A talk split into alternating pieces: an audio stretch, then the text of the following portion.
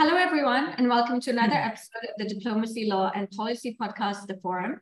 Today, we have with us Malin Sundgren, who is an alumna from the Geneva Academy on International Humanitarian Law and Human Rights, from which she graduated in 2008. She studied law in Finland and graduated from Helsinki University's Faculty of Law in 2006. She has 15 plus years of work experience, including with the Finnish government, the UN, and the ICRC in the fields of international humanitarian law, international human rights law, and the rule of law. Malin was most recently protection of the civilian population advisor for the Asia and Pacific region with the ICRC based in Yangon, and previously held mm. various positions with the protection department of the ICRC in Nigeria, Madagascar, and Sri Lanka, where she worked extensively on PCP as well as judicial guarantees in detention. Since December 2020, she is regional legal advisor for the ICRC based in Bangkok. Before joining the ICRC, Malin worked for different UN agencies in Egypt and in Nepal, as well as for the Finnish Ministry for Foreign Affairs and the Finnish Permanent Mission to the UN. Thank you so much for joining us today. Thank you very much. And I hope that we're going to have a very, very interesting discussion on focusing it on women in um, conflicts. And I most recently read the report that was sent, uh, the gendered impacts of on and on conflict by the ICRC. Mm. And I, I thought it, it was very, very interesting in the points that it covered. So just to start off, I wanted to ask um, so we know that women suffer disproportionately more consequences of war than men and make up a significant proportion of civilians who are mm. severely affected by the war. So IHL acknowledges this and it includes general and specific protections for women. Could you talk a little bit about these just to get the ball rolling and how effective they are? Mm. Yes, indeed. Uh, so you are definitely correct there. Uh, so basically, uh, the specific protection, health, and assistance needs of women that are affected by armed conflict is uh, protected uh, under IHL, and IHL then addresses these protection, health, and assistance needs of women specifically. Uh, but I think that it's important to note here, right at the outset, uh, that actually international humanitarian law affords women the same protection as men. So be they combatant civilians or persons who, who are no longer participating in the hostilities, actually all of the rules that we have in international humanitarian law um, afford equal protection uh, to men and women without discrimination. So it's it's important to note that men and women have have the same um, protection uh, um, under uh, IHL. Um, and then uh, we do have the specific protection for women, uh, like you are um, you were saying. Um, and and this is like I said to because we do recognize uh, that that uh, there are specific protection and health and assistance needs of women who are affected by armed conflict. So this is uh, actually uh, the rules in IHL. You, you, can find rules on this both for international armed conflict. So that would be in actually all of the Geneva Conventions. You find provisions that uh, specifically protect uh, women. Um, and also uh, for non-international armed conflict, whether we're talking about the Common Article 3 or the additional protocols, uh, these are also interpreted to include the similar uh, protections for women. This is something that uh, you can find more, uh, more about in the customary law study by the ICRC as an example of mm-hmm. sources that, that we can look at when we're looking at the specific protections for women. Uh, and your question uh, whether these protections are effective or not, I mean, this, this is of course quite a complex uh, question. Are any of the protections that uh, international law or IHL offers, are they uh, effective in practice?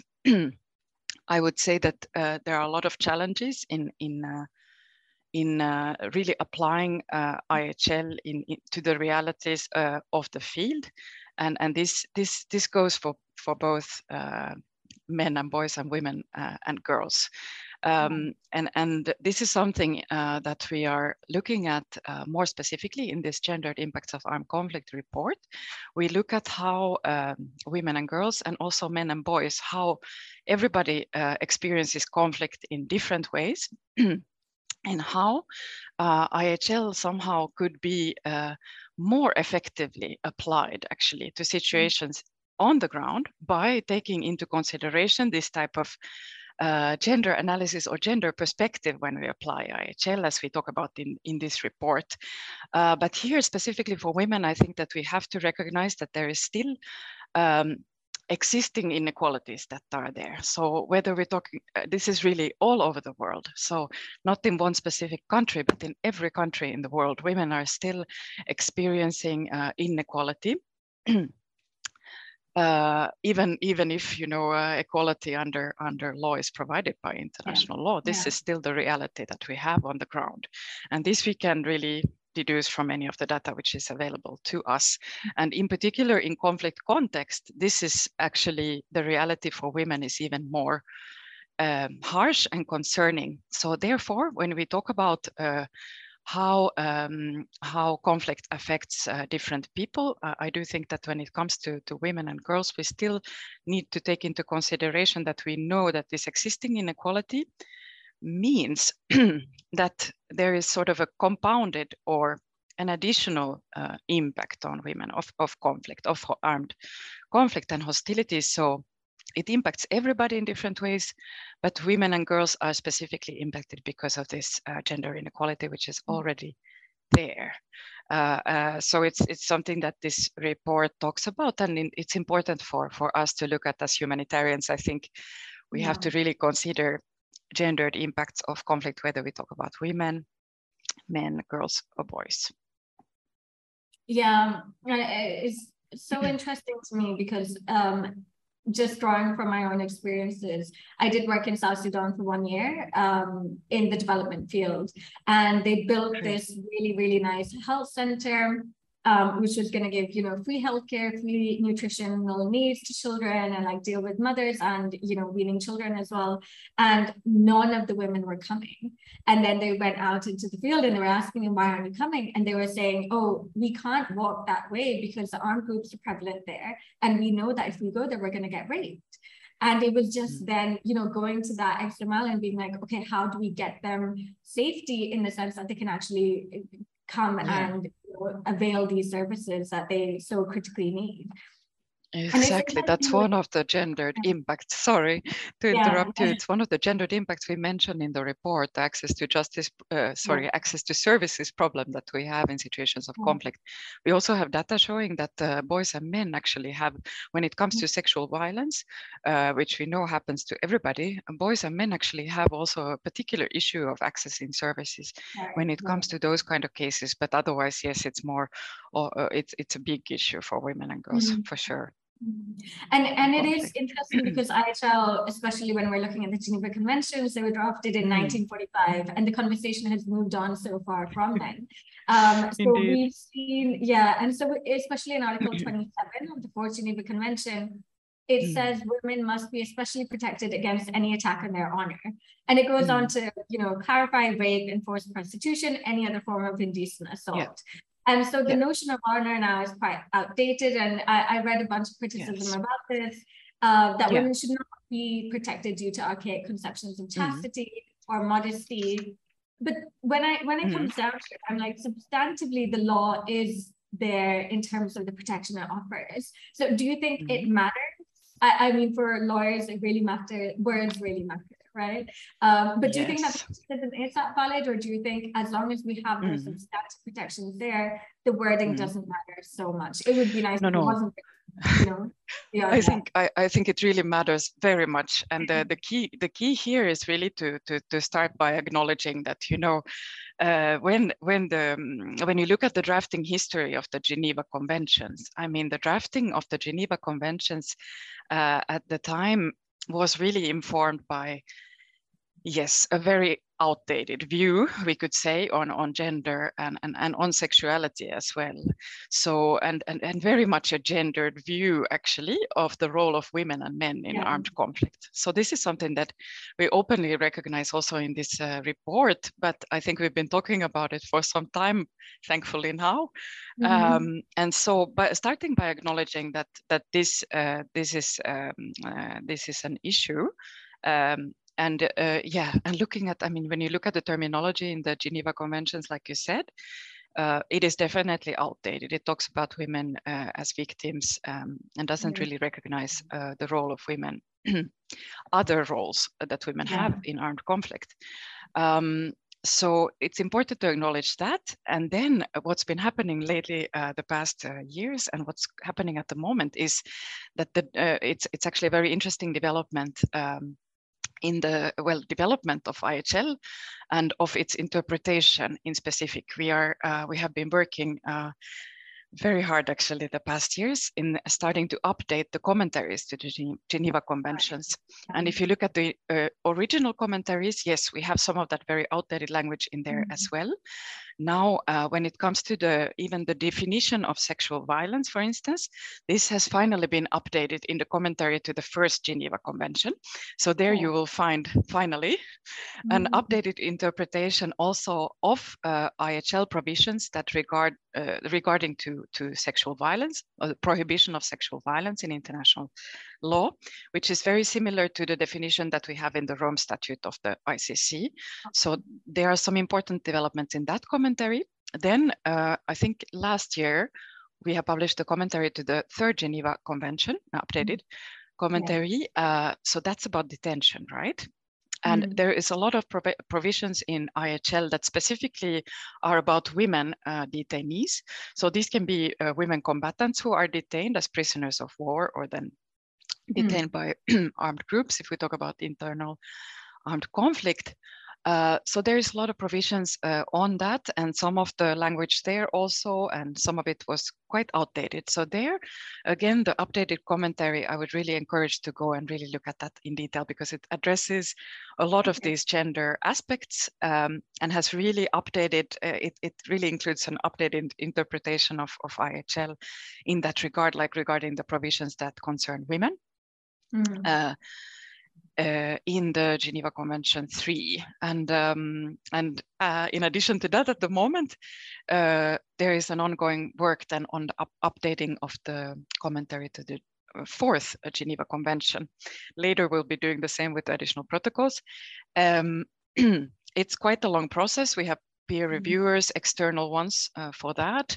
So mm. it's ongoing at the moment. And as you know, the fourth convention is about protection of civilians and on situations yeah. of occupation. Yeah. So it's it's very interesting work indeed. And there's going to be a lot of updates again on the interpretation of IHL when it comes to gender. So this is very mm. exciting. Uh, and it's linked to the gendered impacts report because there we also talk about exactly protection of civilians issues, uh, principles of the conduct of hostilities, how we can apply gender lens to that, as well as mm-hmm. situations of occupation and, yeah. and, and, women. Yeah. And it's, it was really interesting for me reading the report because I really liked how they looked at the um, the stereotypes allotted to men and to women. Um, and I wanted to, to ask you a little bit more about that because I I mm. kind of got into gendered notions of IHL through Orly Stern, who was talking about women participating, DPIHing, directly participating in, in hostilities mm. with armed groups in um, African conflicts. And she argues that formally equal laws cannot achieve substantively equal results, and that IHL tends to paint women in one of two ways as victims or as mothers. And she actually highlights mm. the fact that out of 42 provisions that deal with women, more than half refer specifically to protecting them as mothers. Um, so how can we improve IHL to address the vulnerabilities of mm. conflict, going beyond these specific protections and giving, given how mm. women are increasingly participating in armed conflicts, how do we get mm. away from these uh, stereotypes of um, passivity and female weakness and especially when mm. we're looking at how they interact with armed groups it, it's just such a fascinating way about and and she really talks mm. about it mm. in the sense that these women go to their watering holes yeah. and they collect water but they're actually going there to spy for the armed groups and to collect information um yeah, indeed is it time yeah. to go away with these seemingly gendered perspectives? And I, I noticed that Absolutely, the yeah. touches yeah. on the fact we don't want to widen the definition of DPIH because we don't want then mm. women to be mm. targeted. But it kind of at the same time also says, let's do away with all of these, let's move away from that. You know, women like men mm. aren't just combatants, women aren't just civilians. Yeah, no, I think that that's extremely important. So I, I, I would, um, uh, when it comes to the development and interpretation of IHL, it's again through the work on the on the commentary, updated commentaries mm -hmm. that we are really doing this this uh, this work. So that's that's an important uh, work in itself. But um, I think that yeah, the, in the ICRC also. Um, I think that this gendered impacts reports is a good example of that, you know, well, we are also getting better at our own gender analysis, mm-hmm. uh, but there is really a, a, big effort and it's not just the ICRC, I think it's overboard like humanitarian and academic and otherwise uh, to really uh, try to talk about uh, impacts of conflict, you know, uh, mm-hmm. not only on women and children, but but also basically on everybody. And then on about gendered impacts uh, when it comes to both men and women and boys and um, sorry, men and boys. Um, so, you know, we're broadening sort of a little bit um, the scope of what we're talking about. Uh, and also, yes, very importantly, acknowledging that women have a much more complex role mm. like it's not as simple as it as as it may have a, appeared uh, to the drafters of the geneva yeah. convention but but mm. women these days of course they they are increasingly uh, they have different uh, combatant functions yeah. they would be participating in hostilities or they would have other important functions in the military or in armed groups and and that's something that we have to acknowledge but i think that this is this is even yeah not only humanitarians like i said but even militaries and governments are increasingly talking about this and somehow acknowledging that that, that women do have uh, those roles um, as well. Um, so that's really good and that's important to continue you know to highlight to highlight this. That's something we want to do we want to do and we're trying to do also with this report. Mm-hmm. um, uh, I, I, know this uh, discussion that you're referring to about the direct participation. Um, there's been a lot of discussion on that indeed, I think, the past years. Mm-hmm. Um, it's very interesting and it's quite complex. Like on, on, on the one hand, we really want to acknowledge this more complex role of women in armed conflict, like I mm-hmm. said. But on the other hand, we also mm, don't necessarily want to broaden legal definitions because we think that that might actually lessen the protection that yeah. Yeah. Um, that uh, women or combatants in general have under mm. IHL. But but like I said in the beginning, like for us really, IHL, any rules that you are talking about should provide equal protection to men and women, and not not specifically, you know, uh, the one or the other. It's it's important to like somehow get away from this uh, notion of women being like the innocent uh, civilian. So, but it, it's complicated, of course. I mean, we talk about the it in the report a lot when it comes to the principles of conduct of hostilities. Like we we talk about how um, there is this gender bias, you know, that we, we, we know that it's there. Um, and when we talk about militaries, how, how do they apply IHL in practice, you know? When it comes to the principles of conduct of hostilities, are they, are they uh, aware that gender inequalities are there? Um, are they aware of any of these issues that we're talking about mm-hmm. here? Like, you know, this would be extremely uh, important. So yeah, there are a lot of recommendations in the report in that regard, but we can get back to that. Maybe, mm, yes. Uh, I think the sort of the key takeaway from the report is really that um, we think that uh, any rules of IHL, uh, you know, if, if you apply and interpret IHL with a gender lens somehow, if, if you acknowledge that there is um, uh, there is a gender aspect of this civilian harm which happens in conflict, then uh, we really do think that this this uh, this can work as to sort of generate better protection, if that makes sense, yeah, in practice yeah. for both men and women. You know, whether yeah. we talk about situations of conduct of hostilities or or direct participation or other. Mm. and it's so important to maintain that balance between ensuring that there isn't the erosion of civilian protection and also maintaining the integrity of the IHL regime and the principle of distinction and who can be targeted and who, who can't be. Um, yeah. One of the most interesting things for me in the report was uh, when I looked at the notion of what is a reasonable military commander and the idea mm. that reasonableness has generally stemmed from a perception that a man would be in that role and he would be deciding X, Y, and Z, Indeed. and and moving mm. on from that, and especially the principle of precaution, in that the effectiveness of the warning should take into account um, mm. the perspective of the civilian uh, population that is to be affected, but especially women and girls who generally will spend less time mm. outside of the house and also have lower literacy rates and the digital mm-hmm. divide is much greater. So how are you going to give those warnings to tell civilians to clear an area and ensure that mm-hmm. women are then um, a recipient yeah. of those things? Uh, and the whole idea that this links to a reasonable military yeah. commander and what that means and encouraging more women in decision-making roles is something very interesting mm. to me because as as a minority women, we've kind of seen that you get tokenistic yeah. representation, but it doesn't yeah. actually lead to effective, meaningful change for women on the ground. It's, it's the whole idea that, okay, we're talking about yeah. ceilings, but we should be looking at the basements and looking at what's happening to women in there. Um, so mm-hmm. do you think that there is a way to ensure that this goes beyond tokenistic representation? Yeah, um, I think we're really at the beginning of this discussion, so it will require a lot more than uh, than this report. Uh, you know, for the for the for the recommendations that we have in there to become to become a reality. But but yeah, I, I think it's extremely important.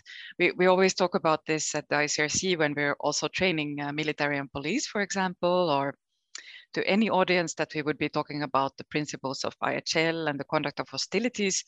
Um, we're talking about the cardinal principle of distinction, right, between military yeah. and civilian. Then we talk about the principle of uh, proportionality, where the military mm-hmm. commander has to has to weigh basically um, between uh, uh, uh, the civilian harm that can be foreseen of an attack mm -hmm. and the military advantage that can be foreseen and and what can be foreseen actually in that sense is is, is what the sort of a commander could reasonably be expected to know at the time when he is planning or uh, executing an attack. And it's mm. the same with the precautions. They are also supposed to take then all these precautionary measures in that moment when they are planning or ex- and when they are executing the attack as well, because circumstances can change, right? When you are in the conduct of hostilities. Uh, between the planning and the execution, uh, but yeah, all of all of this like you know what does it mean in practice for for for women and men and and and and, and uh, boys and girls you know uh, like I said, everybody is differently impacted. And this military commander, like what, what is the level of awareness that he has in, in that moment?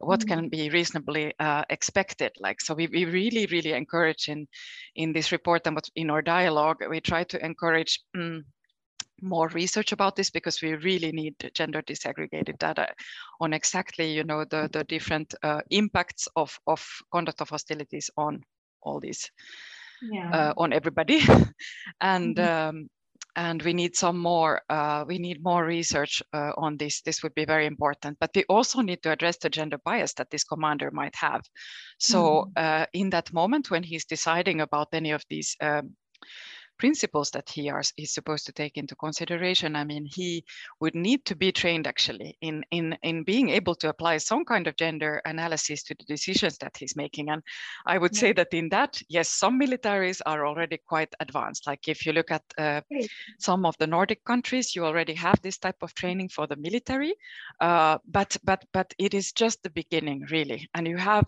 some military manual mentioning this stuff, but Mm. It, we are really at the beginning uh, of this, so it would require a lot more, you know, training uh, and a mm. lot more um, investment by both states and not to speak of the armed groups as well mm. on this for this really to to be able to yeah. be a reality. Mm. Yeah, Okay, well, thank you so much for taking out the time to talk to us today. Um, I think this is a really, really interesting discussion about the gender perspective on an armed conflict, and we're going to have a bunch of articles coming out about this. So we, we're focusing on children's role in armed conflict and women in armed conflict, their participation, and also the notion of them being civilians and the gender stereotypes present in the Geneva Conventions and additional protocols. Um, so thank Great. you again. And thank you so much. Enjoy the discussion and uh, please tune in for future episodes. Thank you. Bye. Thank you so much for that.